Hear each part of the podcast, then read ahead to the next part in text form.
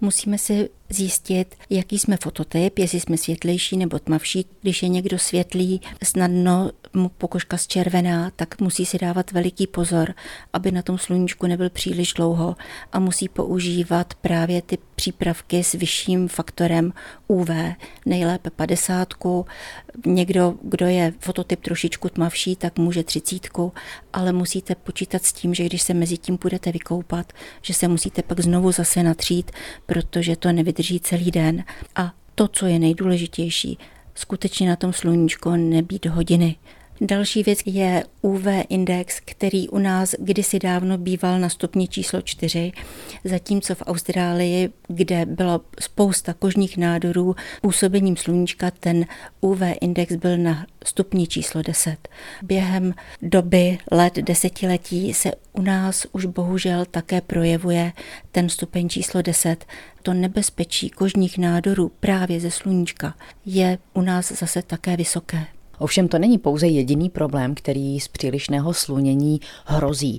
Co takové sluneční alergie? No to je další věc. Když vaše pleť prostě přestane tolerovat sluneční záření a najednou se osypete. Máte červenou vyrážku, svědící, Nemluvím tady o úpalu úžehu, to je něco úplně jiného, ale jakmile jednou dostanete alergii na sluneční záření, tak už se jí nezbavíte.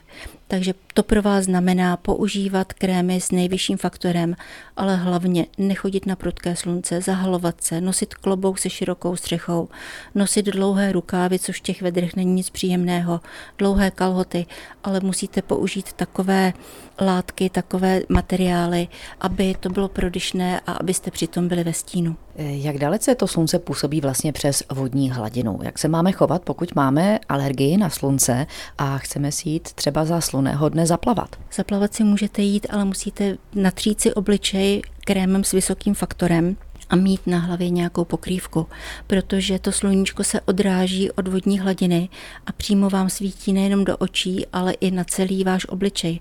Právě to, co je nad hladinou, tak to je nejvíc postiženo. Další problém ale mohou být i různé krémy, které se třeba používají na bolesti svalů a tam je v popisu vyloženě upozornění, že po aplikaci nesmíme na sluníčko. Mnoho lidí to samozřejmě podceňuje, ale jaké mohou být ty následky? No právě protože pak se násobí fototoxicita toho krému, takže když se chystáte jít sportovat na sluníčko a natřete se s ním, tak musíte počítat s tím, že tam, kde se natřete, tak tam najdete potom spáleniny od slunce. Takže radši se natřete francovkou, než abyste se natřeli jakýmkoliv gelem nebo mastí, která by vám měla pomoci proti bolesti těch kloubů.